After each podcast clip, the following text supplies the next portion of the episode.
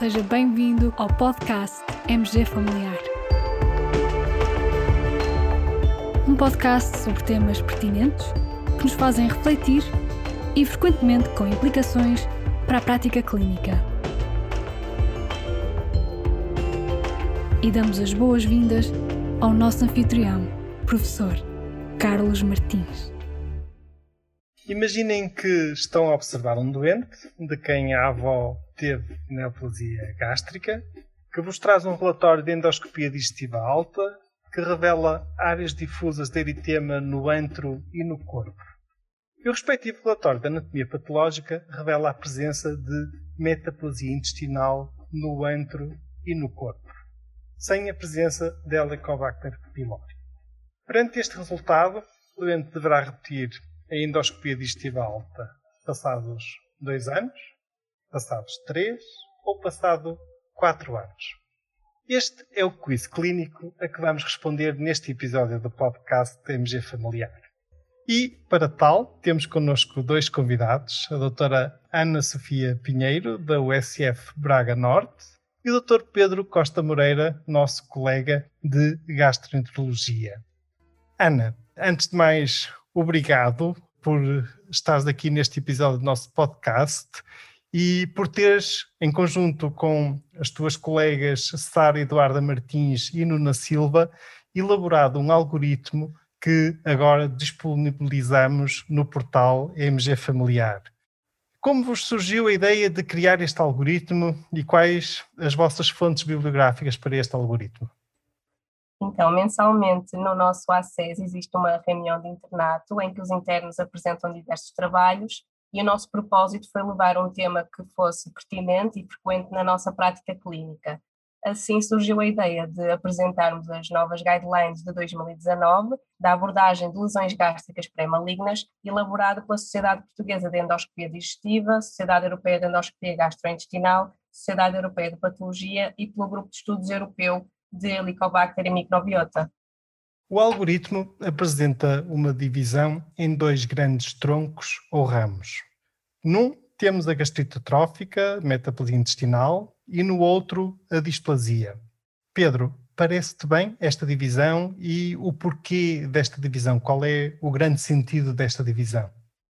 Sem dúvida que é uma divisão bastante pertinente, porque ao mesmo tempo foca aquela que é uma das classificações das gastrites, a sua classificação histopatológica, e por outro lado associa a presença de lesões precursoras de cancro gástrico, ou seja, atrofia e metaplasia, no seu contínuo de carcinogênese. Quando falamos numa gastrite, podemos classificá-la do ponto de vista temporal, em aguda, crónica, quanto à sua etiologia, sem dúvida que as mais frequentes são as associadas a Helicobacter pylori ou a gastrite autoimune, e podemos classificá-la histopatologicamente, ou seja, na gastrite não atrófica ou atrófica, e dentro das gastrites atróficas, aquelas que têm metaplasia ou não. Sem dúvida que ao olharmos para atrofia, metaplasia, displasia, estamos a assistir a um contínuo de carcinogênese com risco progressivo que vai necessitar de uma vigilância diferente consoante o risco em que o nosso doente se encontra. Ana, vamos então tentar aqui apresentar o essencial deste algoritmo. Então, quando realizamos uma endoscopia, o resultado da biópsia revela gastrite atrófica, eh, metaplasia intestinal, aí o que nos diz este algoritmo, podes descrever, por favor? Então, no caso de, de haver uma atrofia ligeira a moderada localizada apenas no antro, indica-nos que não existe uma necessidade de follow-up. No caso de haver metaplasia intestinal no antro ou no corpo, temos de avaliar se existe história familiar de cancro gástrico, metaplasia intestinal incompleta, gastrite autoimune ou uma infecção por Helicobacter pylori resistente. No caso de não se verificarem esses fatores, não existe necessidade de follow-up. No caso de haver algum desses fatores, está recomendada a endoscopia a cada três anos. No caso de atrofia ou a metaplasia intestinal se localizarem tanto no antro como no corpo, devemos verificar se existe história familiar de cancro gástrico em familiares de primeiro grau. No caso disso não se verificar, fazer uma endoscopia a cada três anos. Por outro lado, se existir essa história familiar realizar endoscopia a cada um, dois anos.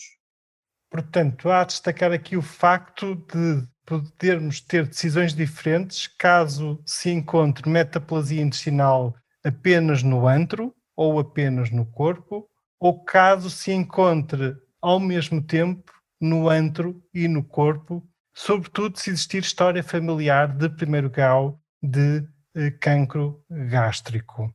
E, Ana, olhando para o outro ramo, para o ramo da displasia, podes descrever, por favor, o que nos diz aí o algoritmo?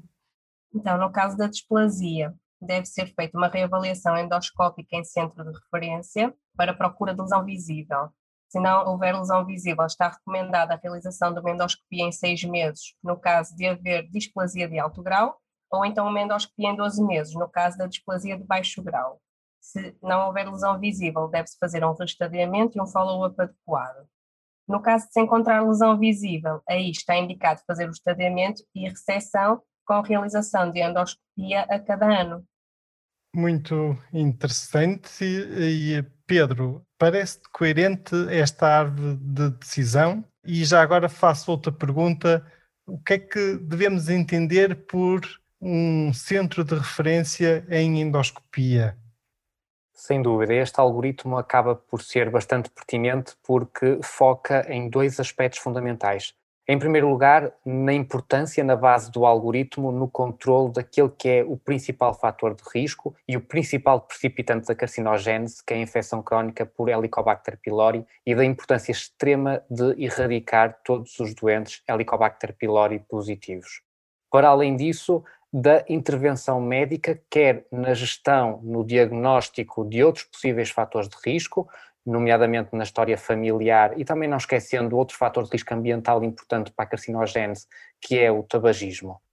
E aqui a adequação por parte clínica do tempo que temos, tempos mais apertados, para maior risco de evolução para um cancro gástrico.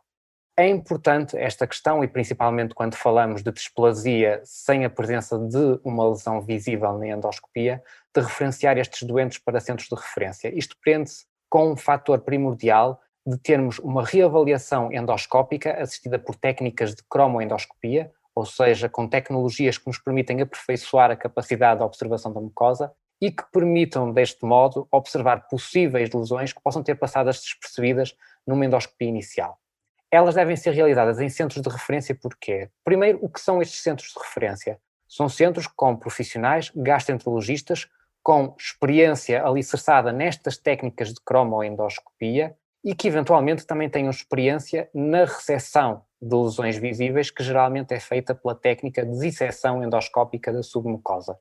Portanto, geralmente estes doentes com um risco exuberante e importante de cancro gástrico devem ser referenciados para estes centros para que, tendo uma endoscopia de altíssima qualidade, permitam com elevado grau de certeza afastar e excluir a possibilidade de terem uma lesão precursora de cancro gástrico que possa ser ressecada por métodos endoscópicos. Então, Pedro, num sentido prático e numa perspectiva da medicina geral familiar, perante um relatório que nos apresente displasia sem lesão visível, devemos referenciar por uma consulta eh, de gastroenterologia. Sem dúvida. Estes doentes são doentes com altíssimo risco de evolução para neoplasia gástrica e, portanto, a partir do momento em que se observa a presença de displasia, estes doentes devem ser imediatamente referenciados. Eventualmente, também poderemos considerar os doentes com metaplasia severa do antro e corpo, como tendo aqui uma população de maior risco, como uma potencial população para referenciação e acompanhamento em consultas externas de gastroenterologia, mas claro, cuja prática acaba por variar de centro para centro, mesmo também nas próprias políticas de referenciação. Já agora, Pedro, há estudos que descrevam a prevalência destas alterações? Quais as mais frequentes?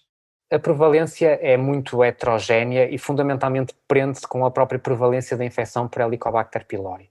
Se estamos a falar de prevalências de metaplasia intestinal que são de 25% em países com elevada incidência de cancro gástrico, como é o caso do Japão e da Coreia do Sul. Falamos em incidências, por exemplo, 5% nos Estados Unidos da América, que é um país de baixa incidência. Portugal é caracterizado como um país de incidência intermédia de cancro gástrico, 10 a 20 casos por cada 100 mil habitantes.